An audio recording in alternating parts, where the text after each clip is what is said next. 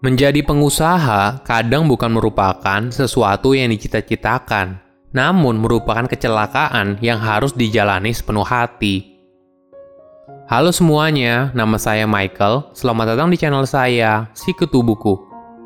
Kali ini saya tidak membahas buku, tapi membahas soal kisah inspiratif dari Sandiaga Uno.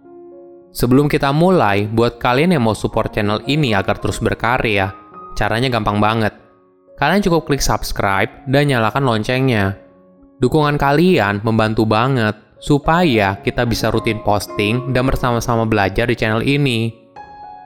Sandiaga Uno lahir dari keluarga profesional.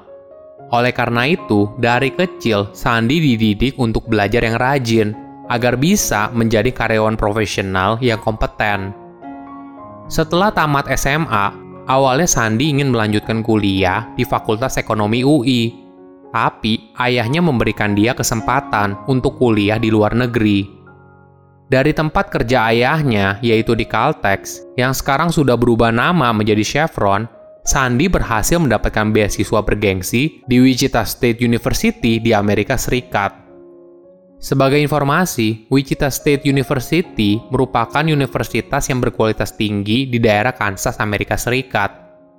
Kesempatan ini digunakan Sandi dengan belajar sebaik-baiknya. Hingga akhirnya, Sandi berhasil lulus dengan predikat summa cum laude dan meraih gelar sarjana administrasi bisnis di Wichita State University di Amerika Serikat. Di sinilah Sandi belajar kalau dia harus bisa sukses di negara orang dan pulang membawa prestasi. Setelah lulus kuliah dengan predikat tinggi, Sandi mengawali karirnya untuk bekerja di Bank Suma, milik dari pendiri Astra, almarhum William Suryajaya, atau dikenal dengan nama Om Willem. Karena kinerjanya bagus, pada tahun 1991, dia mendapatkan beasiswa untuk melanjutkan pendidikan di George Washington University, Amerika Serikat. Namun sayangnya, tidak lama kemudian, Bank Suma harus dilikuidasi pada tahun 1992 Kondisi ini membuat Sandi harus bekerja keras. Demi kelanjutan kuliah, dia harus bekerja menjadi asisten laboratorium di kampus dengan gaji 3 dolar per jam. Peristiwa ini merupakan tantangan yang menjadi peluang, dan hasil tidak akan pernah membohongi usaha. Sandi berhasil lulus dengan nilai yang memuaskan dengan indeks prestasi kumulatif 4.0. Dari situ, karirnya terus naik setelah lulus kuliah, Sandi pun memutuskan untuk bekerja di Singapura. Di sana, dia bekerja sebagai manajer investasi dari perusahaan Sea Power Asia Investment. Kemudian pada tahun 1995, Sandi pindah ke Kanada untuk bekerja di perusahaan minyak dan gas NTI Resource Ltd dan menduduki jabatan Wakil Presiden Eksekutif. Di sana, dia mendapatkan gaji yang fantastis, yaitu sebesar 8.000 dolar Amerika per bulan. Namun sayangnya, pada tahun 1997 terjadi krisis moneter dan akhirnya Sandi di PHK. Kondisi ini membuat Sandi memutuskan untuk pulang ke Indonesia dan menjadi pengangguran. Ketika pulang ke Indonesia, hal pertama yang dilakukan oleh Sandi adalah mencari pekerjaan baru.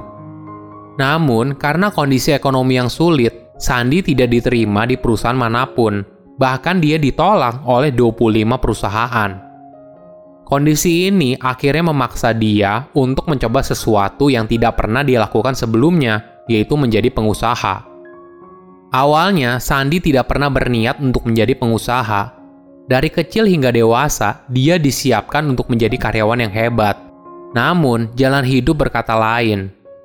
Setelah menjalani karir selama 8 tahun dan terus menanjak, sayangnya terjadi sebuah krisis mahadasyat di tahun 97 dan 98. Sandi harus menerima kenyataan pahit kalau dia di PHK dari perusahaan tempat dia bekerja. Bukan hanya itu, di awal Desember 1998, istrinya baru saja melahirkan anak kedua mereka – Beruntungnya, ada sahabat yang mengulurkan bantuan sehingga istri dan bayinya bisa keluar dari rumah sakit. Ini merupakan titik terendah dalam hidup Sandi. Kejadian ini tidak pernah terbayangkan sebelumnya dalam benak Sandi. Kehidupan yang awalnya stabil menjadi karyawan, mendapatkan gaji bulanan dan tunjangan, dalam seketika semua itu hilang. Namun Sandi tidak menyerah. Ibaratnya, ini adalah moment of truth dalam hidup dia. Sandi berusaha menyikapi musibah ini menjadi sebuah berkah dengan mengubah pola pikirnya.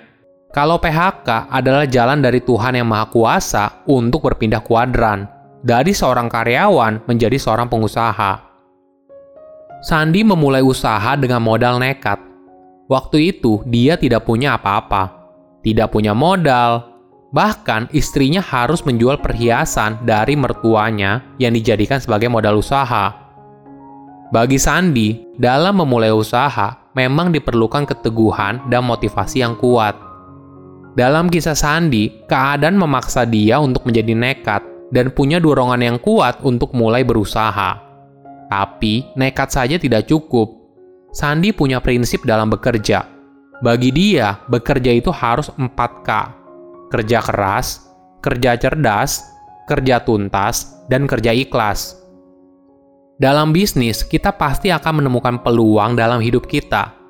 Peluang ini mungkin kita bisa fokuskan pada hal yang menjadi passion dari diri kita sendiri.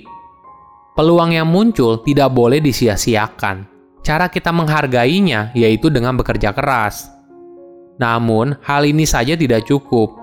Di zaman sekarang, kita bersaing bukan hanya dengan pelaku usaha di dalam negeri, tapi juga bersaing dengan pengusaha yang ada di luar negeri.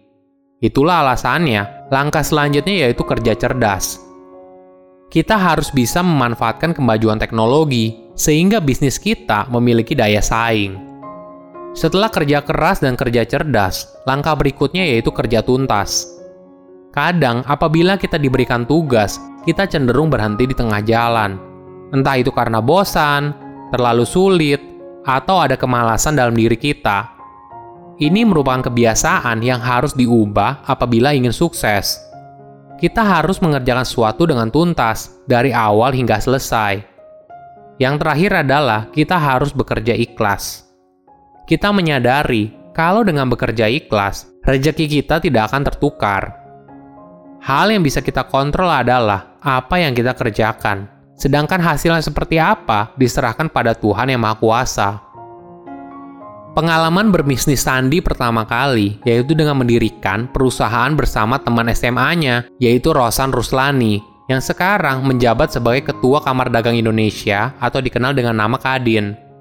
Perusahaan yang mereka dirikan bernama Recapital Advisors pada tahun 1997 yang bergerak di bidang jasa konsultan keuangan. Setelah setahun menjalani bisnis itu, kondisi keuangan mereka belum juga membaik pada masa itu, ada cerita yang cukup sedih.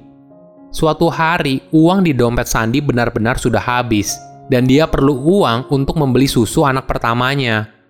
Ketika sampai di kantor, Sandi langsung meminjam uang kepada Rosan. Cuma sayangnya, uang yang dimiliki Rosan saat itu hanya tersisa untuk makan siang mereka berdua. Selanjutnya, Sandi bersama dengan Edwin Suryajaya mendirikan PT Saratoga Investama Sedaya perusahaan investasi yang menggarap beberapa bidang usaha, seperti pertambangan, telekomunikasi, dan produk kehutanan. Model bisnisnya yaitu Saratoga menghimpun modal investor untuk mengakuisisi perusahaan yang mengalami kesulitan keuangan. Setelah itu, kinerja perusahaan tersebut dibenahi dan setelah pulih, maka perusahaan itu akan dijual dengan nilai yang tinggi. Pelan-pelan bisnis yang dijalani Sandi mulai berkembang hingga akhirnya Sandi berhasil menjadi salah satu orang terkaya di Indonesia.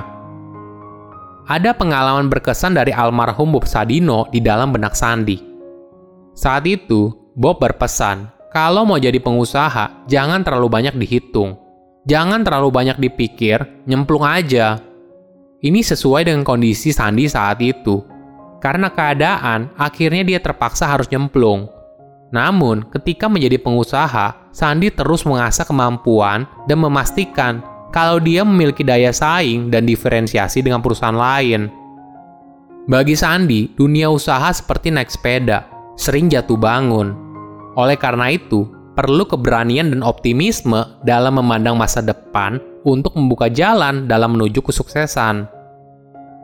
Setiap orang punya jalan hidupnya yang unik dalam hidup, kita harus bekerja keras, bekerja cerdas, bekerja tuntas, dan bekerja ikhlas. Niscaya, rezeki kita tidak akan tertukar. Silahkan komen di kolom komentar pelajaran apa yang kalian dapat ketika tahu informasi ini. Selain itu, komen juga mau tahu informasi apa lagi yang saya review di video berikutnya. Saya undur diri, jangan lupa subscribe channel YouTube Sikutu Buku. Bye-bye.